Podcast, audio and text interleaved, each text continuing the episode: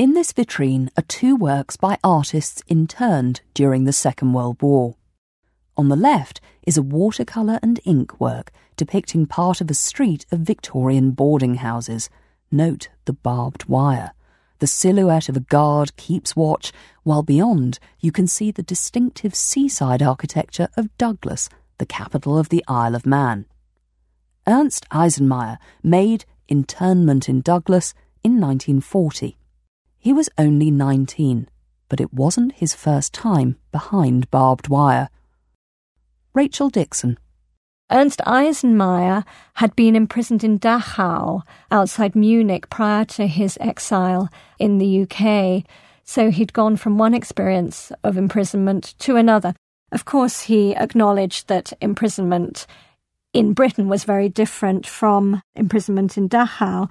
And he says in a letter, he recalled that captivity in British hands was, quote, at times a bit of a lark. And he described trips to the cinema, football matches, a choir, and a camp university which offered art classes.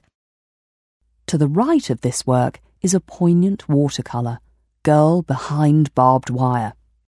German artist Alfred Lomnitz had worked as a painter and a commercial artist prior to leaving Germany in 1933 for England. He was interned, and remarkably, Lomnitz was then commissioned by the publishers Macmillan to write an autobiographical account of internment, which was published in 1941. So it's one of the very earliest accounts but as the title suggests, um, the title of the autobiography is Never Mind, Mr. Lom, which was the cheery greeting given to Mr. Lom by his charlady as he was escorted by two detectives into internment, leaving his wife and son behind.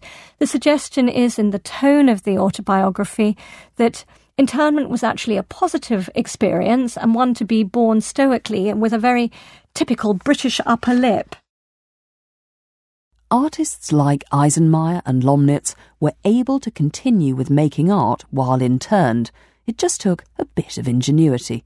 They dug up clay for sculpture, made easels from doorposts and hinges, used vegetable juices for paint, and drew on toilet paper.